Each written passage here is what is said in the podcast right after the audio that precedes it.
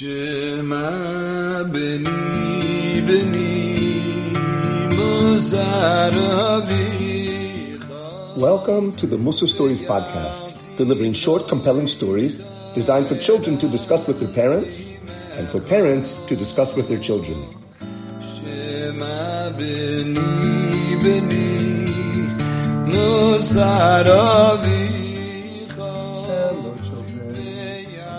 to Rebbe's Musa Stories. Yaakov Avinu was full of love. Yaakov knew that he was the last of the Avos, and it was up to him to be the father of the twelve Shvatim. He loved the Shvatim and he loved his wives. They helped him build the family of Bnei Yisrael. But more than all of his wives, Yaakov loved Rachel. She was the whole reason why Yaakov went to work for Uncle Lavan. And more than all of his sons, Yaakov loved Yosef, Rachel's firstborn son. And Yosef had the beauty of his mother. Yaakov gave Yosef private Torah lessons. He wanted Yosef to know everything that he learned in Yeshivas Shem Va'iver. Yaakov wanted Yosef to be the leader of the Shvatim, the Rosh Yeshiva. That's why Yaakov made Yosef a special cloak. The Kasanas Pasim. It was a kind of Rosh Yeshiva coat. Yaakov loved Yosef more than all of them. And when the report came back that Yosef was killed in the wilderness at the young age of 17, Yaakov could not get over it. He ripped his clothes. He put on this itchy sackcloth garment and sat in Avelus on the floor. It was like Tisha B'Av for Yaakov for 22 years. For all of those years, Yaakov could not overcome his grief. And no one could say anything to comfort Yaakov. Every one of his family members tried to console Yaakov, but Yaakov refused to be comforted. Yaakov's sadness made it that he lost his Ruach HaKodesh. Hashem doesn't talk to sad people. Also, Yaakov thought that since Yosef is dead, it meant that Yaakov will not be getting his Olam Haba. It was a bad sign for Yaakov. All of the sadness made Yaakov look very, very old. But then, in this week's Parshas Vayigash, Yaakov gets good news. After 22 years, Yosef really is alive. עוד יוסף חי, ומוישל במצרים, יש לו שני בנים, מנשה ואפרים. That news brought Yaakov's mood back to life. It was hard for Yaakov to believe it. Yaakov said, Rav, od Yosef ben Ichai, elcho ve'erena b'terem amus. I've got to go see it for myself. Yaakov packed up his family, and 70 of them traveled down to Egypt to live near Yosef. Ba-ba-bum, bum, bum, ba-ba-bum, bum, ba-bum, ba-bum, ba-ba-bum, bum, bum, ba-ba-bum, bum, ba-bum, ba-bum.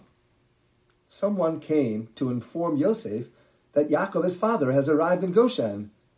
So Yosef harnessed his chariot and set out early in the morning. Yosef was excited to finally greet his long lost father, but not nearly as excited as the father was excited to see his favorite and thought to be dead son. And when the two of them met, the pasuk says something unexpected. Yosef fell upon his father's neck and cried and cried. Is that who? That's it. No. What about Yaakov? He didn't love and kiss Yosef and cry and cry all over him? No, he didn't. Says Rashi. You know why? Yaakov was saying Kriya Shema. Yes, Kriya Shema made Yaakov Avinu completely ignore this tearful reunion with his son. Yaakov hardly realized what was going on. Kids, let me explain why. What is Kriyas Shema? It's a connection with Hashem. It's a mitzvah that Yaakov Avinu did with all of his heart, all of his love. When you say Kriyashma, you become in love with Hashem more than anything else in the world. You are feeling what you say. Ve'ohavta Eis Hashem Elokecha with all of your heart, not some of your heart. Yaakov Avinu did not reserve any space in his heart to love Yosef. No, not when he was saying Kriya Shema. Saying Shema is one of the biggest mitzvahs in the Torah, but it must be said with kavana. I'll give you a mushal that the Chofetz Chaim used to say. There was once a certain man, let's say his name was Shmerel, who was looking for a job. So he walked into a big factory to ask the boss for a job. No, no, said the boss. We don't need any help over here. Oh, why not? Please. I really need the money, Shmerel said. I'll do a great job. Okay, said the boss, on condition that you be trustworthy, hardworking, and never disobey my instructions, okay? Okay, fine. Time went on. The day came that the boss needed to travel away. So the boss jotted down a whole list of things that Shmerel is to get done in the building during the few days that the boss will be gone. Here, take this list, said the boss. Look at it very, very well. Okay? And the boss left town. When the boss returned home, he called Shmerel into his office. No? Did you get done all I wanted? Yeah, yes, sir, sir.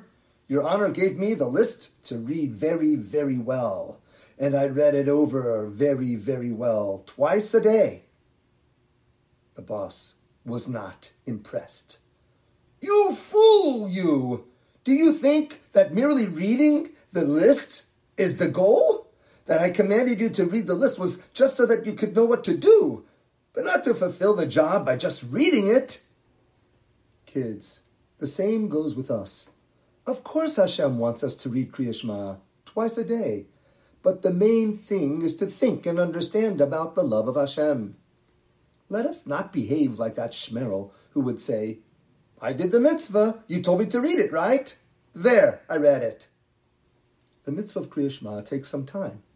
Don't be in a rush to keep up with everyone else. Now I will tell you some halachas from Mishnah Brura. Firstly, the minhag is to say the first pasuk out loud and with your hand over your face. This helps you concentrate. If you said the first pasuk and Baruch Shem Kavod Malchus without kavana, repeat them, but quietly so others don't hear you.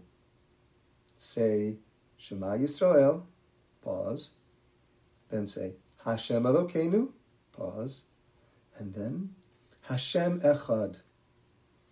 Be very careful to pronounce each word without running it into the next word, and pause in between topics. If you know the trop, it's the best way to fulfill the Kriyashma. Try to imagine that each time you say the Shema, it's like the first time. Imagine that Hashem just gave you his edict to read and to study. And read it with fear. Kids, it's a hard mitzvah to do it right each time, like Yaakov Avinu did. But remember, the reward from Hashem is tremendous. For more stories, visit our website, musastories.com.